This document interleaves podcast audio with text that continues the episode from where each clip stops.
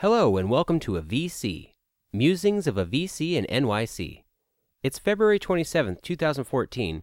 This article is titled, A Letter to Senator Manchin, by Fred Wilson.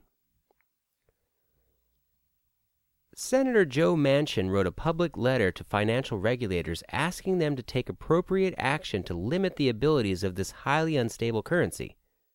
The letter in its entirety is here. What follows is a letter from me to the senator. Bitcoin is a powerful new technology platform that, like the internet itself, is not controlled by anyone or any company.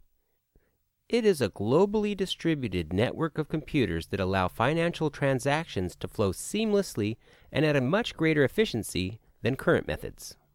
A Bitcoin is the store of value in the system, and it acts a bit like a currency or a commodity. This store of value is actively traded for fiat currency at a number of exchanges around the world. Bitcoin is already regulated in the U.S., and it is becoming more regulated every day.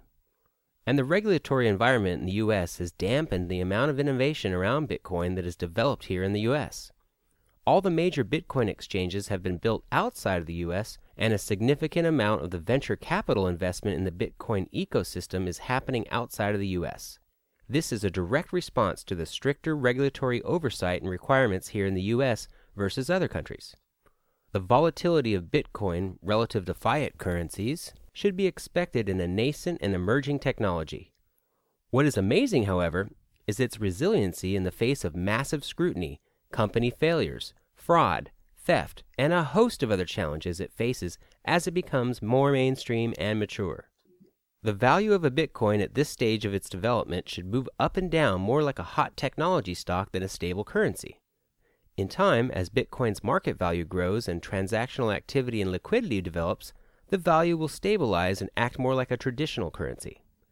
When something as new and as different as Bitcoin emerges, it is tempting to want to put the genie back into the bottle and protect ourselves from it. But thankfully, the U.S. did not do that with the internet. The impact of the commercial internet on the U.S. economy and our society as a whole has been massive and overwhelmingly positive over the past 20 years.